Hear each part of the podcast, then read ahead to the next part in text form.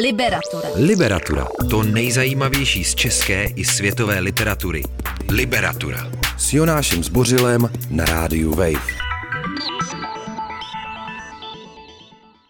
Posloucháte Liberatoru na rádiu Wave, hezké středeční odpoledne, zdraví vás Jonáš Zbořil a se mnou konečně teď naproti eh, ve studiu je Michaela Statka, Míša, ahoj Míšo. Ahoj, hezké odpoledne. Eh, vy možná znáte z pořadu Houpačky, možná ji znáte eh, tak taky z různých recenzí, který píše třeba pro ČT Art a možná ji taky znáte, ale to spíš ne, jako editorku pořadu Liberatura, nejen teda pořadu Liberatura, ale mně to přijde skvělé, že konečně můžeme udělat díl spolu, jakože můžeme udělat díl Já se svou editorkou. Já jsem se moc těšila taky. No a probírat budeme knihu Elizabeth Osbrink a stromy ve Vídeňském lese stále stojí z nakladatelství Absint, který máme do strádi, vydává uh, reportážní romány, to je asi nejlepší způsob, jak to pojmenovat a taky za mě vydává knížky, které jsou hapticky i vizuálně úplně to nejlepší, co na českém knižním trhu můžete najít. Um, každopádně tahle ta kniha je skvělá nejen pro to, jak vypadá, ale hlavně pro to, co se v ní píše. A to říkám, ač jsem nechtěl vůbec číst žádnou další knihu o uh, druhé světové válce. Myslel jsem si, že už to všechno vím, že už tomu rozumím. A tahle kniha mě přesto přesvědčila o tom, že je spoustu věcí, co nevím. Tak uh, Míšo, konečně ti dám slovo. Prosím tě, můžeš trochu zkusit představit, co ta kniha vlastně dělá, o čem píše a tak? Eh, ta kniha je, jak si předeslal o druhé světové válce a o údělu židů ve druhé světové válce, ale je přesto úplně jiná. Eh, ten stěžení příběh je o eh, malém nebo 13-12 letém vídeňském kloučkovi, kterého rodiče pošlou do Švédska, aby mu vlastně zachránili život. A kolem toho se vlastně v té knize, kolem tady tohohle příběhu mistrně proplétá několik rovin a to, eh, jak to vypadalo vůbec v politicky v Evropě i třeba v neutrálních zemích. To je eh, tam hodně, hodně zajímavě vykresleno, jak se samotné Švédsko, které byť na venek eh, působilo neutrálně, jak se stavělo k přílivu židovských uprchlíků. Potom je to za mě naprosto strhující intimní rodinné drama vztahu rodičů, které, kteří vlastně uh, pošlou pryč svého jediného syna a on se tam uh, vlastně začne bolestivě osamostatňovat, což oni chtějí, ale zároveň takové jako všichni rodiče vlastně trošku jako taky nechtějí.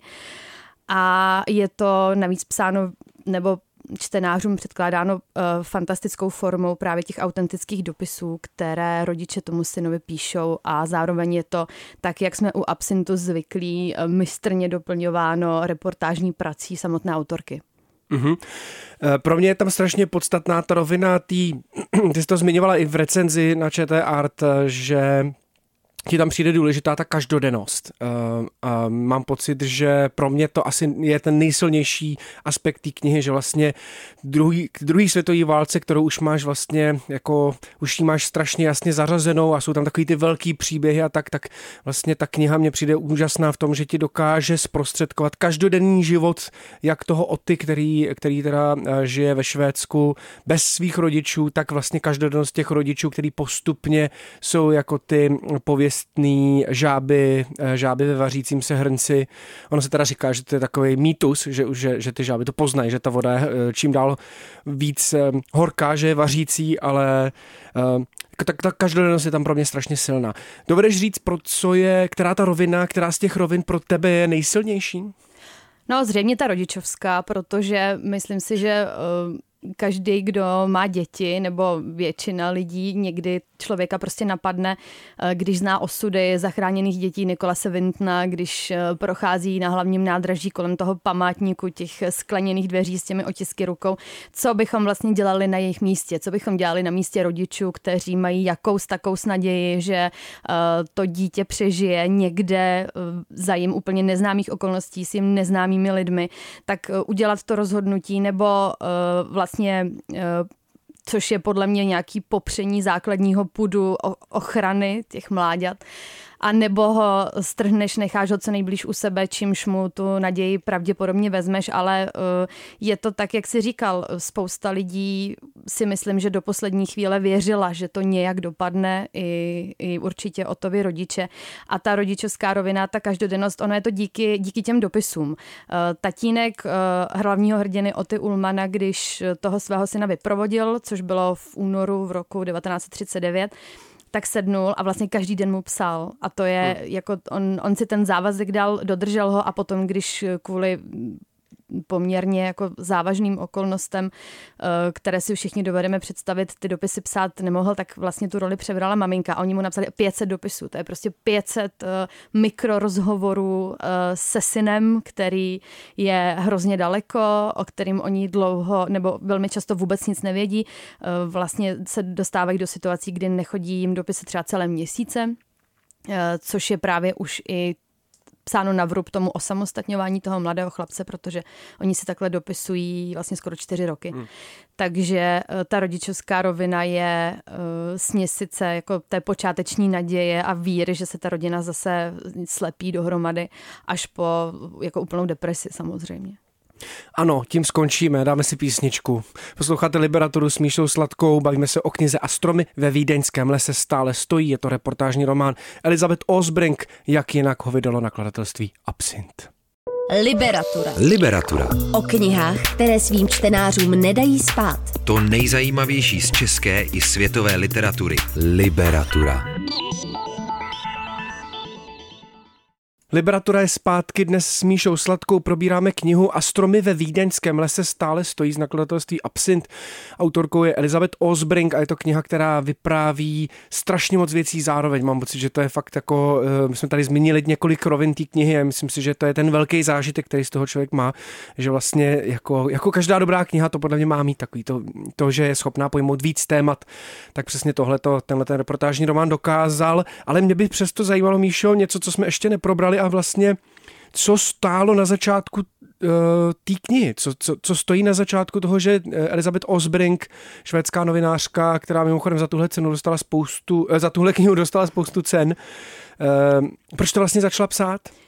Bylo to na základě velmi asi zvláštního setkání, kdy Elizabeth Osbrink se setkala se synem, s dcerou, pardon, Oty Ulmana, která vlastně svého otce vykreslovala jako velmi citově oploštělého, drsného, tvrdého člověka, se kterým si celý život nerozuměla. A když zemřel, tak se jí dostala do ruky eh, několik, myslím, že to bylo tři nebo čtyři krabice eh, od, eh, kterou, které vyrobila švédská firma IKEA, a které byly plný právě těch dopisů. Bylo tam eh, víc než, nebo Elizabeth Osbrink eh, napočítala 500 těch rodičovských a potom něk, několik dopisů zase zpátky od syna Oty, který, které šly rodičům, ale které z nějakého důvodu se vrátily, protože se rodiče potom stěhovali na konci hodně a ona se tím právě jakoby probírala a zjistila, že má šanci obrovskou napsat úplně jinou knihu o holokaustu a o tom, jak um, fungovaly vazby rodinné a jak uh, žili úplně obyčejní lidé. V tom je ta knížka hodně, mm, hodně silná, že my o těch hlasech těch lidí, které ta nacistická mašinérie semlela, víme od těch přeživších, spoustu věcí, ale uh, málo často slyšíme o těch, kteří nepřežili a vidíme je takhle hodně zblízka.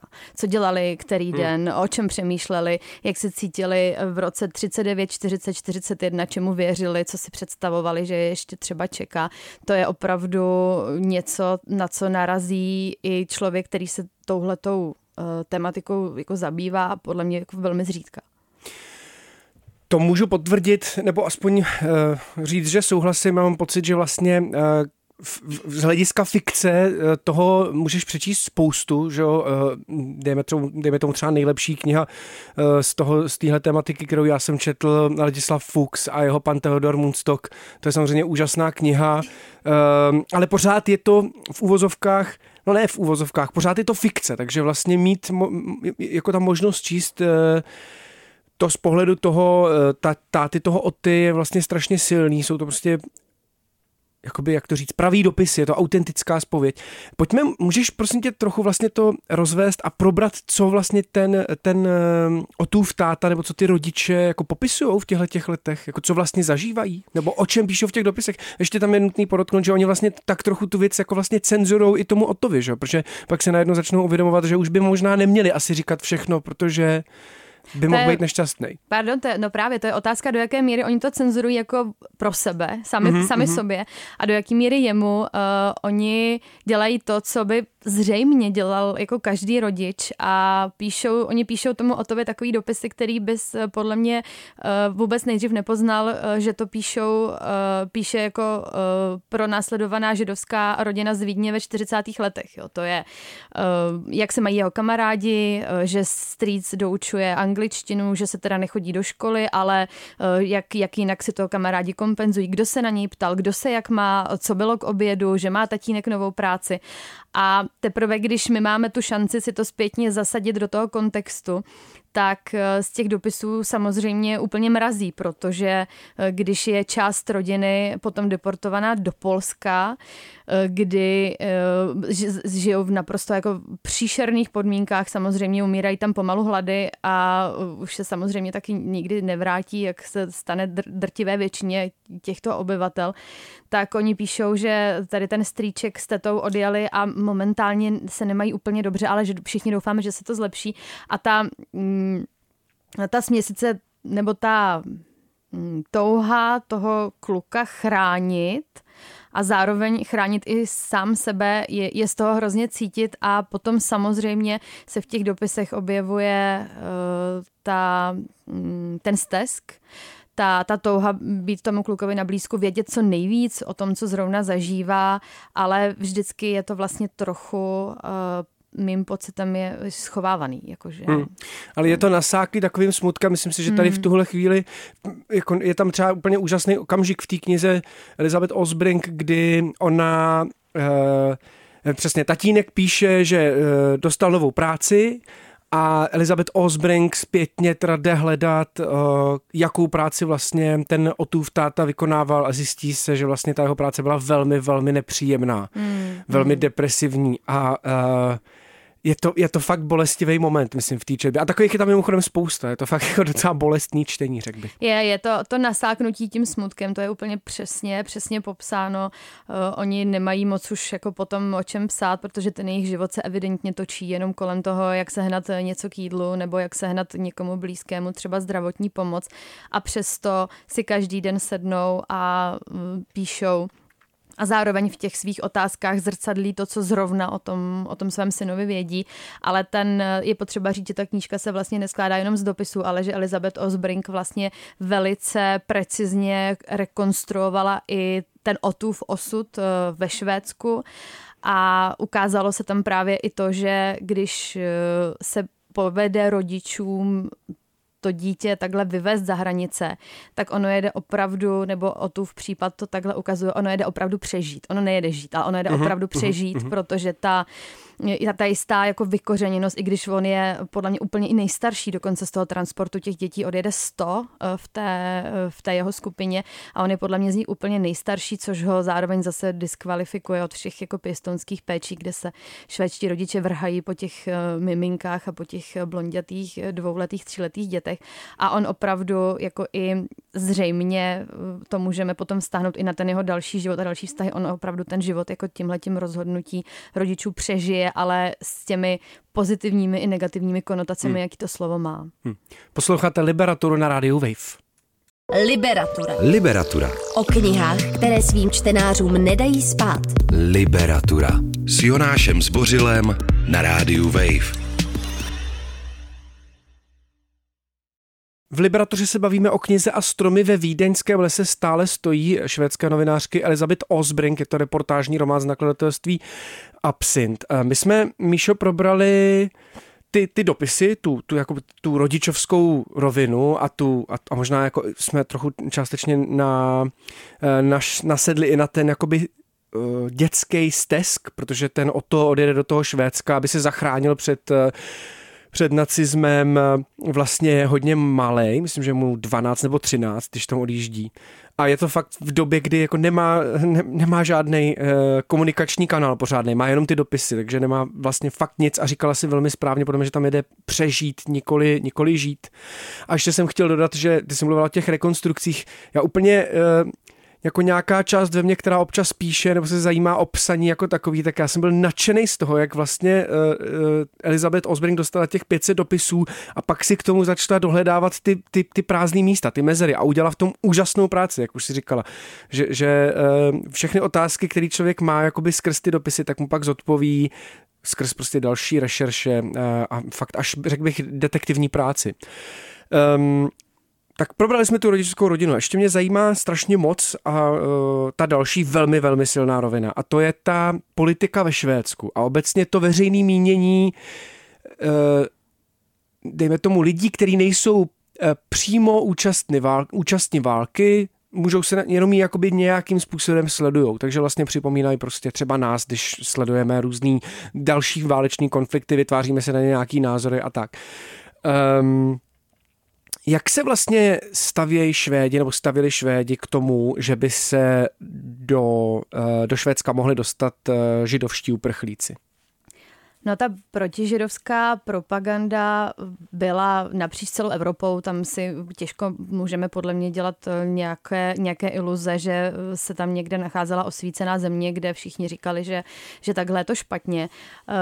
Švédsko eh, se sice jako ne, neúčastnilo nějak aktivně toho, aby Židy likvidovalo, nicméně eh, existovaly tam stoupenci nacismu a hlavně ta nálada v té, v té zemi Eh, nebyla evidentně, což je jedna z těch, jeden z těch rozměrů práce Elizabeth Osbring, který ve Švédsku dodnes hodně rezonuje. Ona se o té knižce se tam hodně diskutuje a spousta lidí to i dnes ještě nerada slyší. Eh, ten, ten ne, přístup nebyl jako nějak moc osvícený. Jo. I ty děti které se dostaly eh, v rámci teda i Otova transportu eh, na záchranu do Švédska. Tam byly proto, eh, za prvý těch dětí se židovským vyznáním byla menšina v tom transportu. A ta, ten nápad byl, že to, ten transport zorganizovali křesťanští zástupci, kteří byli ve Švédsku usazení švédští, který je tam vlastně chtěli překřtít a chtěli vlastně scháněli nový ovečky. Jako ten původní záměr nebyl jako někoho zachraňovat a a i u, případ, i u těch dětí je tam vlastně jasně vystupovatelná ta tendence, že ty děti, které jsou jakoby mojžíšovského vyznání, což oni mají hmm. vždycky vedle jména popsáno, tak je o ně menší zájem, uh, lidi se jim jako i ty potenciální rodiče se jich jako straní a i vlastně se to co nejméně zdůrazňuje, aby to nikoho, nikoho nedráždilo. A když odhledneme od těch dětí a půjdeme do té celé společnosti, tak eh, Elizabeth Osbrink se poměrně nemilosrdně zanořila do, do archivu, eh, hlavně hodně čerpá z dobového tisku. Eh, čtenáři se tam mm, dostanou k diplomatickým depeším, kde třeba švédští, zástupci švédské diplomacie popisují tu situaci, která se děje ve Vídni, protože spoustě židovským občanům Vídně jako docházelo velmi rychle, co se děje a snažili se najít ty únikové cesty. A ten, eh, ten diplomat vlastně posílá svému nadřízenému do Švédska eh, depeši ve znění krysy opouštějí loď, jako je, jsou všichni opravdu jako velice, velice konkrétní a velice um, těžko se, když to ta Elizabeth Osbrink všechno takhle v té knize poskládala, těžko říct, že by tenhle ten národ byl nějak jako lepší v něčem. A pro mě jako hodně zajímavý moment byl, když se dostala autorka k různým iniciativám stavovským, které brojily proti tomu, aby se do Švédska dostali židovští odborníci. Mm-hmm, konkrétně. Takže třeba doktoři. Doktoři, ano, tam je případ, podrobněji popsaný případ doktorů, kdy se eh, vlastně mobilizovaly stovky akademických pracovníků švédských, stovky studentů medicíny, stovky obyčejných lékařů proti tomu, aby se vlastně eh, ta, ta židovská lékařská pracovní síla, nazvěme to teď pro tento případ takhle, vyvážela do toho Švédska, protože tam jako tu, tu strukturu může jako poškodit a sebere tu práci a tak dále. A to jsme, a to ten případ se týkal deseti, deseti židovských lékařů. Jako tam nešlo o exodus jako třech tisíc, ale i proti deseti židovským lékařům stály teda stovky eh, lékařů anebo hmm. studentů medicíny Švédu, kteří říkali, tohle prostě nás jako nevratně poškodí a ona těch příkladů takhle palčivých jako najde několik, většinou jde ano. potom o nějaká ta řemesla a takhle, ale... A jsou tam takový ty komentáře v tisku a tak a různý lidi, kteří se vyjadřují ve stylu třeba, eh, pokud si to dobře pamatuju, teď hodně jako volně parafrázu, ale byl to moment, který já jsem si hodně zapamatoval, že někdo říká, jako no tak eh, asi ty židi dělají něco opravdu hroznýho v tom Německu, když, eh, když, je, tak treska, když je tak trestají. Tak to byl, to byl moment, který do, hodně zasáhl mě. No, mě, mě třeba hodně silně jako oslovuje ta paralela s tou současností, kdy tam je popsán přesně ten, ta retorika, která se objevuje i dneska, že ten jako imigrant, který nezná jazyk, nemá absolutní zázemí, tak stejně tě dřív nebo později připraví o tu práci. Jo, je, to, je to tam přesně takhle eh, ta, ta myšlenka nebo ta nálada, kterou můžeme poměrně snadno na ní narazit i dneska, tak eh, je stará, podívejte se, jako ve 40. letech to tady bylo úplně to samé. Liberatura s Jonášem Zbořilem na rádiu Wave. Liberatura. Posloucháte Liberaturu a stromy ve Vídeňském lese stále stojí. To je kniha, kterou dneska probíráme z nakladatelství Absint, která popisuje osudy 13-letého Oty, který eh, je žid a rodičům jeho se podaří ho eh, dostat eh, jakoby pomoct mu vlastně se zachránit před, před nacistickou okupací a před poměrně jako těžkým osudem tím, že ho odvezou do Švédska. No ale ve Švédsku, jak už jsme naznačili v tom minulém vstupu, vlastně ta situace není je o dost lepší, ale není úplně přátelská. Jako nikdo tam na eh, imigranty není zvědavý, když to řeknu hodně volně. A mm, s kým se tam teda ten Oto potká? Myslím, že to asi, eh, že to asi moc jako neprozradíme, protože Eh, ono to je v, v té knize celkem zřejmě už na začátku, nebo vlastně na přebalu, se pak ukáže, že se potká, eh, že se o to potká s Ingvarem Kampradem, což je zakladatel, jak napovídají jeho iniciály nábytkářského, nábytkářské firmy IKEA. Hmm, no a tak. teď Teď, proč je to tak vlastně důležitý nebo zvláštní setkání? No, když se mm, začneme vlastně od konce a řekneme si tady o tomhle vlastně posledním setkání, které je v té knize zachyceno, tak je zvláštní tím, že Ingvar Kamprad je z nacistické rodiny. Uh, on je, nedá se říci, že by byl úplně nějakým velkým nacistou, ale patří k místnímu spolku, uh, chodí na, na schůze a hlavně naprosto prokazatelně té ideologii jako věří nebo s ní souzní. Jo a teď jenom, abych, abych to upřesnil, upřesnil, bavíme se o Ingvaru Kampradovi, když je mu uh, asi nevím, 15 let. jo, nebo... tak. Uh, ne, podle mě je to, jsou, jsou to jeho raná 20. léta, tak, protože Otovi tak. už je v té době právě už je dospělý a Ingvar je o trošku starší, o 4, o 5 let, jsou to oba dva samozřejmě hmm. jako mla, mladí kluci a to je určitě moment, proč, uh, proč zase ta kniha hodně zarezonovala ve Švédsku. Najdeme tady tenhle ten mikropříběh i právě na obalu Eh, na obalu českého vydání od Absintu. Eh, nicméně si myslím, že třeba lidi ze střední Evropy eh, tohle to nějak jako nepřekvapí, protože my jsme na ty vlastně bizarní příběhy těch setkání lidí, kteří jsou nacisté a žida na něco buď potřebují, anebo s ním nakonec jako k němu najdou nějaký vztah. My jsme podle mě na tohle jako trochu zvyklejší, než, než jsou třeba právě ty severské národy, nebo než je, než je Švédsko. Takže ten, ten o to se prostě nachomítne nebo se seznámí jak s Ingvarem, tak s celou jeho rodinou a vlastně společně založí Eh, první pobočku téhle jako dnešní hmm. době jako světoznámě proslulé firmy. Ona úplně původně se ne, nezaobírá teda tím, čím se dneska zaobírá a to je nábytek, ale dělají, snad mají eh, opravují motorky nebo něco jako, drží, drží se ten název a teprve postupně se teda dopracují jako k dalšímu podnikatelskému záměru, ale, ale, ale je to tak, prostě začnou spolupracovat. Oni to o sobě jako trošku vědí, ale zároveň eh, ten oto toho má za sebou už tolik, že si myslím, že nemá už ani jako energii nějakým způsobem jako bojovat za, za to, kdo je a kdo není, nebo osvětlovat někomu, kdo je a kdo není méně cený člověk. A e, Kamprat asi uvažuje dostatečně obchodně a tržně a, a myslím si, že se tam dá zase vystopovat taková ta, uh, taková, takové to přemýšlení a retorika, jako se dá najít třeba na českých vesnicích uh, ohledně Romů. Ty, oni jsou jako ty takový, nejsi ty seš náš, co se někdy, někdy objevuje, tak, eh, tak tohle je podle mě hodně podobný, že oni se spolu s kamarádi pracují spolu, ale eh, do jaké míry to mění právě Kampradův světonázor, eh, těžko říct, i když je teda potřeba Promiň, zeptej se.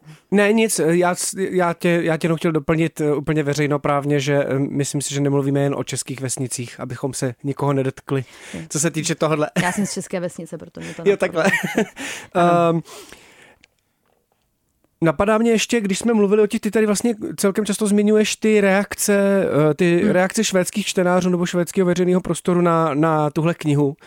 tak uh, můžeš, můžeme se k tomu, můžeme se u toho na chvilku zastavit, jak vlastně Švédové reagovali na tu knihu a jestli je to takový ten, takový to tnutí do, do něčeho, co se jakoby ta švédská kolektivní paměť snažila vymazat, jako my jsme byli opravdu ty, my jsme byli ty hodní, uh,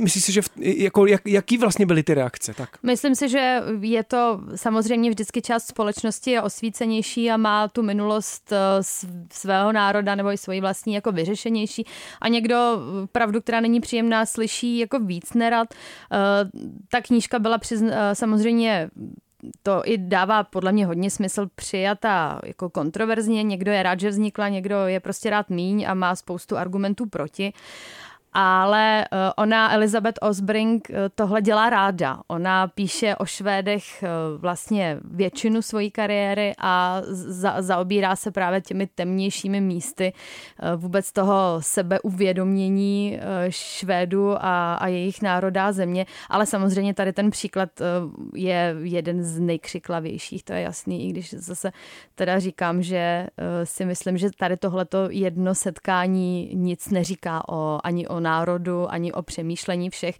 a zároveň je to něco, co za hranicemi hmm. Švédska už podle mě zase tolik jako nikoho Jasně. nešokuje. Ten příběh Ingvara Kamprada a Oty, to asi není zas tak podstatná věc, eh, ale vlastně je důležité, aby v té knižce byla, protože, protože prostě jako ty asociace, asociace, který to vyvolává, celý ten symbol jakoby úspěchu švédského a, a vlastně švédská symbol, jako že každý si asi spojí uh, tu firmu a, a Švédsko a, a uh, když najednou zjistí, že vlastně to pozadí je poměrně šedivý, tak je to asi dost zajímavý. Ale celkově vlastně to, co... Takový hnědý. To uh, ale celkově to, to um, celý, myslím si, že celá, celý to vyprávění o tom, jako jak Švédové probírají, hmm. uh, probírají problémy židů na stránkách těch jako tehdejších novin, tak to je hodně silný čtení, podle mě. Uh, hodně silný čtení. Posloucháte Liberaturu, my se ještě naposledy vrátíme s Míšou Sladkou. Liberatura. Liberatura s Jonášem Zbořilem na rádiu Wave. Liberatura. Dobře. Posloucháte Liberaturu, dnes probíráme knihu Astromy ve Vídeňském lese stále stojí a probíráme, ho, eh, probíráme ji s Míšou Sladkou, eh, mojí editorkou mimochodem, taky znáte s pořadou Houpačky. Eh, Míšo, my jsme se ještě vlastně pořádně nepodívali na, na to, jako co zažívá ten Otto, který, který od svých 12 let prostě z ničeho nic, z jednoho, jednoho dne prostě asi se teda na tu cestu nějakou dobu připravoval, asi ho ty rodiče připravili, najednou se z ničeho nic odstne v zemi, ve který nikdy v životě nebyl a tam, tam má jako žít prostě. Tak jak myslíš, že se, eh, že se Elizabeth Osbrink podařilo ten jeho život zrekonstruovat a jak se vlastně ten Otto cítil? No, myslím, že o to odjel v asi úplně tom nejhorším věku. Eh, že když je vám 13, tak už eh, máte určitě jako bez sporu strašně silnou vazbu, nejenom logicky na svoji rodinu, ale i vůbec na místo, kde žijete, na svoje kamarády. A on eh, je to, podle mě je to vlastně celou dobu jeho velká nevýhoda, protože on jako nejstarší z dětí z celého transportu vlastně má problém se dostat do nějaké rodiny a e, nakonec e, většinu toho svého švédského pobytu až do dospělosti prožije v dětských domovech nebo v různých pěstounských rodinách a tak. A zároveň už má ten, tu kapacitu, ten svůj předchozí život nejdřív velmi silně postrádat a potom ho složitě přenastavovat na tu, na tu švédskou realitu a na to, co on vlastně musí akceptovat, jak se musí, jak se může žít. Eh, učí se jazyk, to s tím asi není úplně ani problém. A hlavně hodně bolestně vlastně redefinuje ten svůj vztah k rodičům, protože on se musí od nich odpoutat a zároveň by bylo asi žádoucí, nebo určitě jeho rodiče by si to přáli, aby zůstal nějakým způsobem na ně silně navázaný, hmm. ale ono to asi úplně jako nejde. A navíc a... je to vzdělaný kluk, je, je, myslím si, že je fakt chytrý hmm. a, e, a pak najednou prostě zjistí, že musí dělat pacholka, že jo. Mm-hmm. Ale na, na, na, celý zbytek života, to si přece vysvětlují v těch, v těch dopisech, že, že to jako nevypadá, že... No, no, mm, jako oni rodiče zase taky nemají moc velkou představu nebo jasnou o tom, jak on žije, nebo on je taky o něčem informuje, ale oni vlastně pořád ho jakoby motivují, aby šel někam dál a někam vejš a on se tam s ním samozřejmě nikdo moc jako nebaví a a uh, různě se tak tluče po těch farmách, uh, nemá tam vlastně nikoho blízkého k sobě a to na naprosto jako pro dítě neúnosně dlouhou dobu. To jsou prostě léta, kdy on nemá, nemá blízkého člověka. Hmm. A, a to je úplně asi nejdůležitější léta, že jo? Nemít ve 13 zřejmě, kámoše. No, já nejsem jako dětská psycholožka, ale předpokládám, že když vlastně uh, se do takhle nového prostředí dostane někdo, komu jsou 2, 3, 4 roky, tak se s ním zžije mnohem s nás, než když vám je 13, 14, 15, 16 a a nemáte tam žádnou blízkou osobu, ale on zároveň se uh, odpoutává od těch rodičů a oni začínají, um, oni potom jsou už ve opravdu veliký krizi a snaží se vlastně i u něj najít nějakou pomoc. A oni mu začínají podle mě být jako trochu přítěží. On to sice jako nikdy explicitně neřekne, nicméně jim jako píše míň a vlastně na ně uh, nemá tolik toho času, kolik oni by si přáli, ale je to i dobře. Jo. To znamená, že on se eh, v té zemi nějak jako etabluje, což je zase jde proti tomu, co ty rodiče chtějí. Je to, je to opravdu velmi jako bolestná mm. kniha uh, různých dilemat z různých oblastí lidského života a jako absolutně stojí za to si ji přečíst a jako zamyslet se nad ní, protože ta,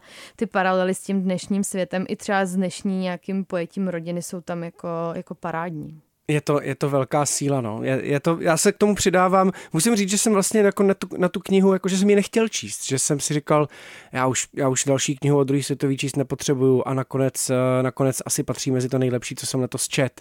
Takže, eh, milí posluchači, my to asi uzavřem. Uh, tu, ano, tu rodičovskou stránku velmi silně chápu, i, i tu stránku toho oty, který vlastně přesně najednou, aby se sám zachránil, tak se od těch rodičů musí odpoutat. Uh, ano, tohle to si z terapii taky velmi pamatuju. Takže je to silný čtení, velmi silný čtení. Eh, Míšo, moc díky, doufám, že se tady brzo potkáme s nějakou další knihou a milým posluchačům doporučuji Elizabeth Osbrink na nakladatelství Absint. Mějte se krásně a ať si hezky užijete ještě léto. Ahoj. Mějte se hezky. Čteš si v tramvaji, ve vaně i pod peřinou? Přidej k tomu podcast Liberatury a poslouchej kdykoliv a kdekoliv. Více na wave.cz lomeno podcasty.